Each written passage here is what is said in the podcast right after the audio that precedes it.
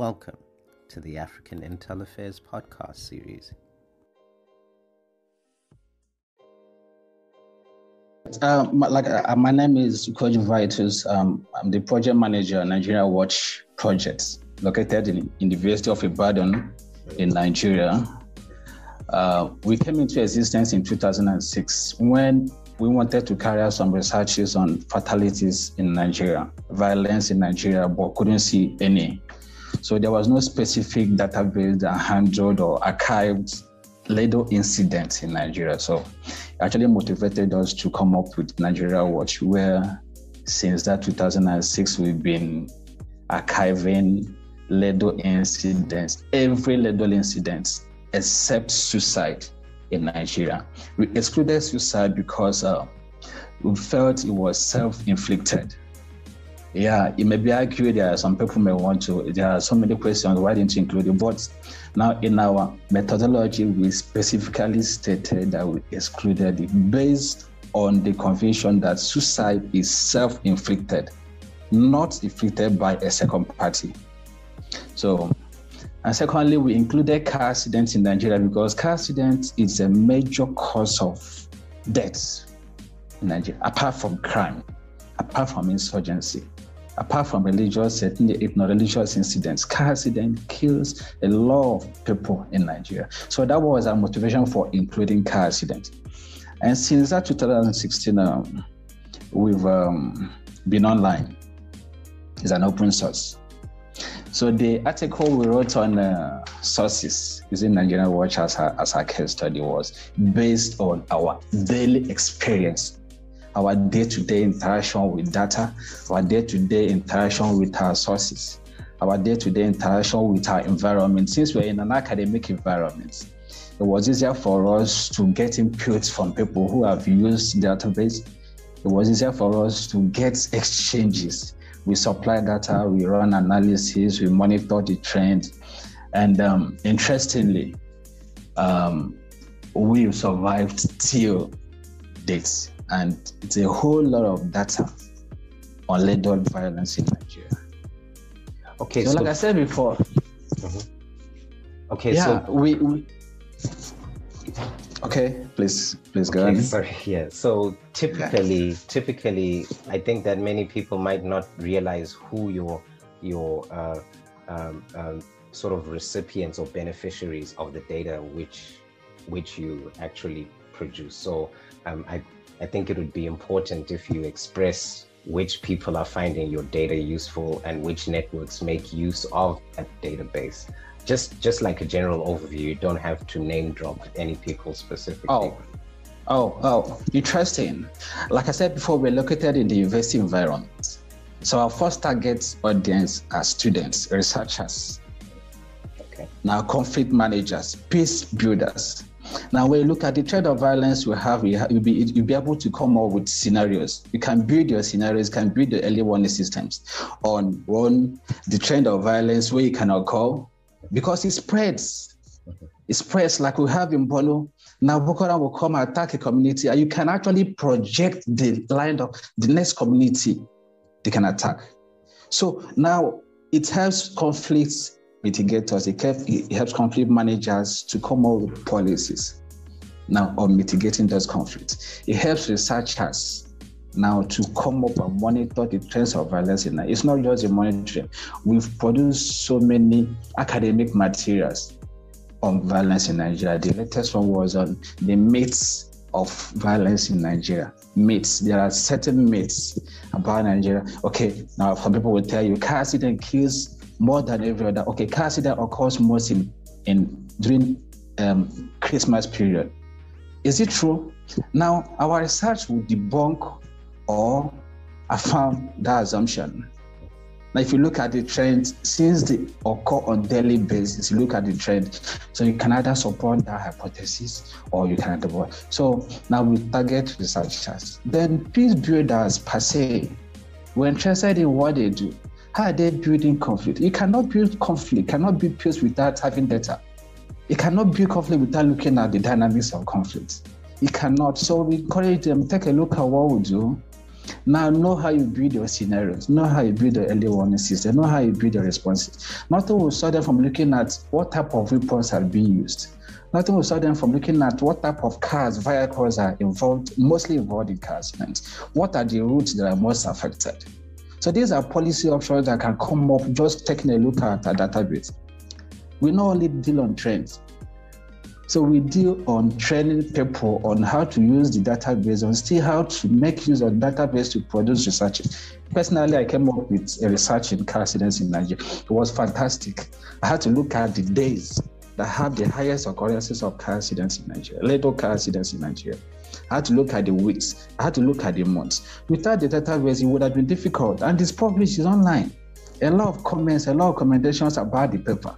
And we had that year, we had like 20 of such papers produced by 20 different researchers, collected in a single book, Violence in Nigeria.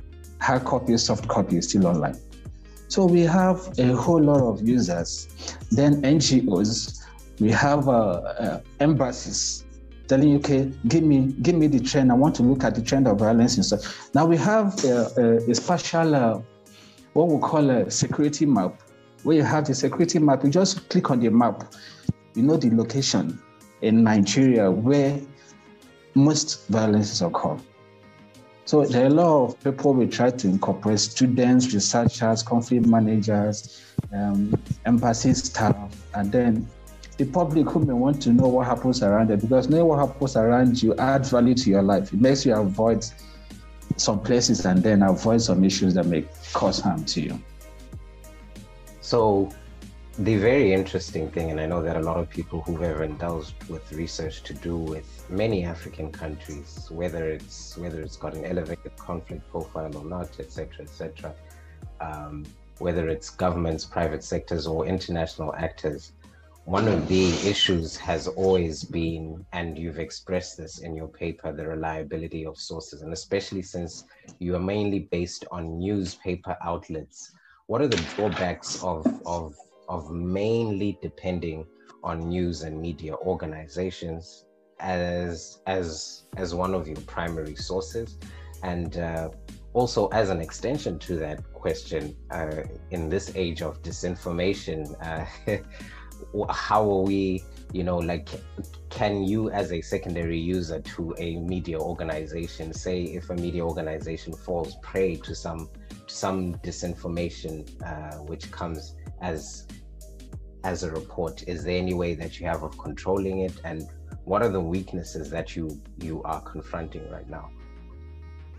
All right i'll step in here. Um, like every other um, research there are there are limitations to every research there are limitations and then um, researching with the media has its own limitations too one of which is uh, um, graphic depictions of victims.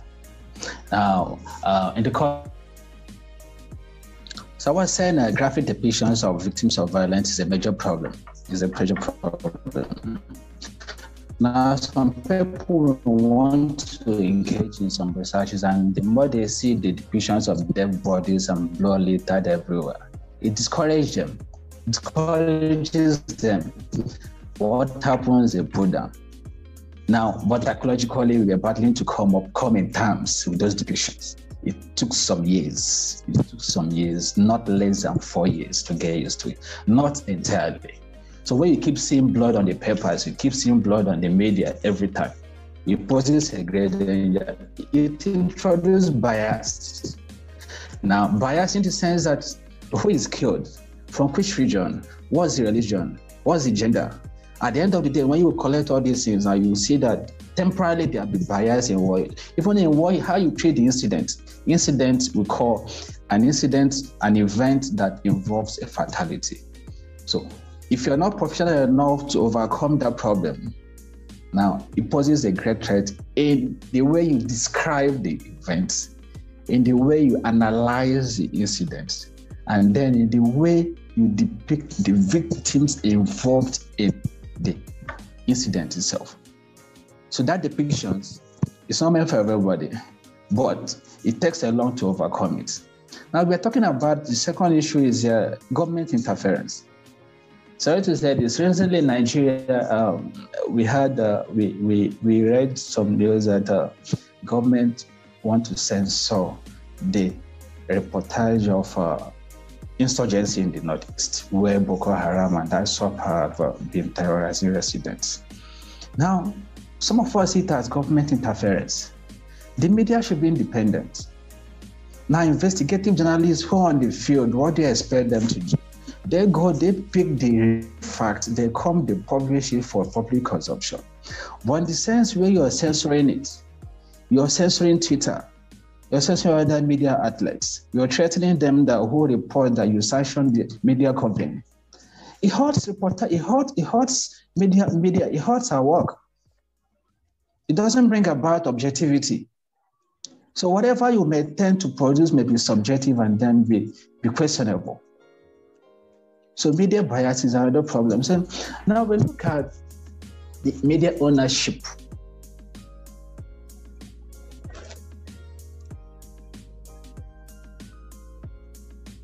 Oh, so so I was saying about media ownership, media locality, media origin um, has a log uh, effects on, on, on researches on violence, especially in Nigeria.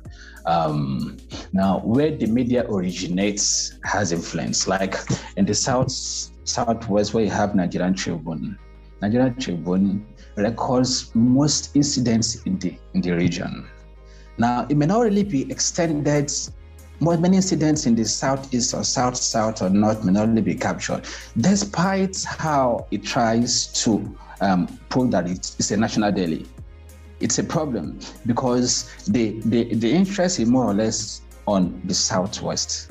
Now we have the Trust that covers a lot of places in the in the north. We have Nigerian Sun that covers in the southeast, Independent that covers in the south south. Now, what I'm trying to say is that no matter how we claim or no matter how the bodies claim that they are they have natural coverage, they are based on regional grounds. It's a problem because it leads us to underreportage. Leads us to maybe missing so many incidents that would have captured um, um, in the media. The sectionality of the media reportage now leads to lots of data that should have really been enriched, uh, used to enrich so many databases. So it's a problem like for us here, it's a problem in the sense that we have to go extra mile to look for other materials that are somehow reliable to augment what we have. Okay. Yeah, hello? Yes, yes, yes. I'm right here. Okay. Mm-hmm. Now, sorry, please. Our a major problem is the issue of uh, um, in taxonomies, categorizations. How do you categorize conflicts? Now, how do you group them? Now, it's shrouded with a lot of controversy, it's shrouded with a lot of subjectivity. Now, in the course of our work, uh, we found out that there are some overlaps, overlapping of, um, let's say, uh, the context of different incident, violence incidents. Like we have Boko Haram. Now, database treats, treats Boko Haram as both as a political issue and as a religious issue. Now, from our understanding, the insurgency in Nigeria has both captures both contexts. Now, you can't just treat it as a project because Boko Haram is, is, is a group of extremists trying to carve out territories, trying to, to fight government for whatever reasons they have. Now, yet it still has religious undertones. Saying that it's all about is uh, um, extremism, Muslim extremism. Now they want to expand. Now some people may argue it's all about jihad. Jihad uh, yeah, some of us still have our reservations about that. So what I'm saying is that there are overlap of meanings, context, and it's been difficult for us to actually dissect which incidents, as in the case of Boko Haram, as in the case of pastoral incidents that have both land issue and uh, and uh, cattle grazing overlapping. So what we do is now to make sure that now some of our readers are really are safe. So we include multiple causes like Boko Haram, have pastorances incidents. Then witchcraft and sorcery is a narrow bit. It's, it's a very thin line. It's a very thin line. There's a very thin line between both incidents. Now, how do you define sorcery and then witchcraft? Now, witchcraft involves, um, from our own perspective, killings for the sake of um, I mean, the dismembering of bodies uh, for the sake of economic reasons or for the sake of fortification or other reasons. But witchcraft, witchcraft, there are so many incidents we overcame, uh, we overcome in our database. There's some people were accused of witchcraft, of killing, of killing their relatives through sorcery. It still boils down to sorcery. So how do we differentiate between? So the only option was now we get to context that we include them in the database in case now somebody who may be interested in researching about sorcery, going about the, and then distinguishing between the two based on what he or she is about doing with the work, the research work. Okay, okay. This is a, this is a very interesting note because I think that uh, in the context of African countries, sometimes a lot of people downplay things like witchcraft and, and sorcery, etc., etc., and they look at it as this extreme other. However, mm. um, I, I, I also I also do think that the reason why um, a lot of people have problems uh, trying to understand that is because in different contexts we do refer to religious conflict in different ways, and I also think that this is in one way or another an extension of this of this of this of of this sort of conversation. So um, where in some in some in some sort of context you might be able to list um, religious motivations as the reason for the conflict, but then also the mode of uh, um, um, um sort of executing violence uh, then actually becomes the issue. That what struck this person uh, is is something that is less physical and more of a spiritual invisible force then that's that starts to have different connotations for a lot of people that you're citing imaginary sources. However um, i often find that when you look at the ways in which we categorize categorize religious motivated conflict uh, vis-a-vis um, this, the same kind the, the same kinds of descriptions offered for witchcraft and sorcery. You may find some similarities which can be drawn upon except that when you interact with information that has to do with witchcraft and sorcery you will you'll sometimes uh, see that the actor which is cited is is is is not physically tangible or cannot be hmm. located mm.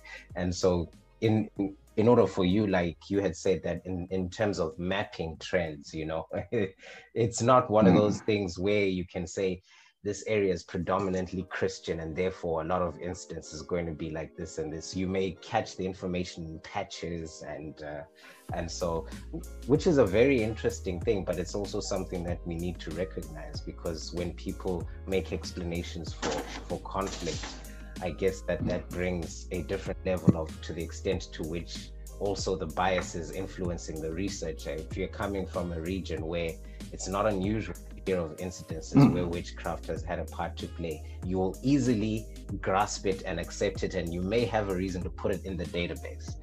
But if you yeah. are not in the belief and you're very secular minded, and uh, or if you're an atheist, uh, your belief system may cite that information as unbelievable and you mm, so, right. so, so it's a very interesting mm. hurdle to have to come across as a researcher because we are people where, where africans we get put into an academic setting and then we get told about information that we can verify you know empirical evidence um, structures and nomenclature whereas in another context we also know what our stories are and that the event still took place and we need to find a way to record it.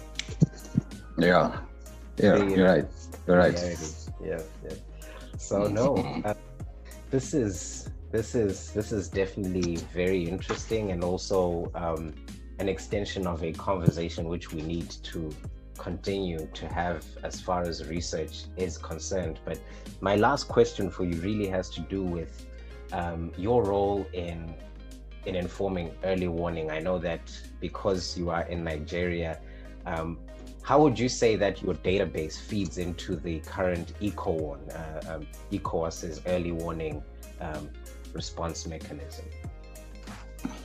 Uh, yeah, to be frank, uh, what we what we defined as a methodology is uh, to monitor, um, to monitor and collect uh, legal violence in Nigeria.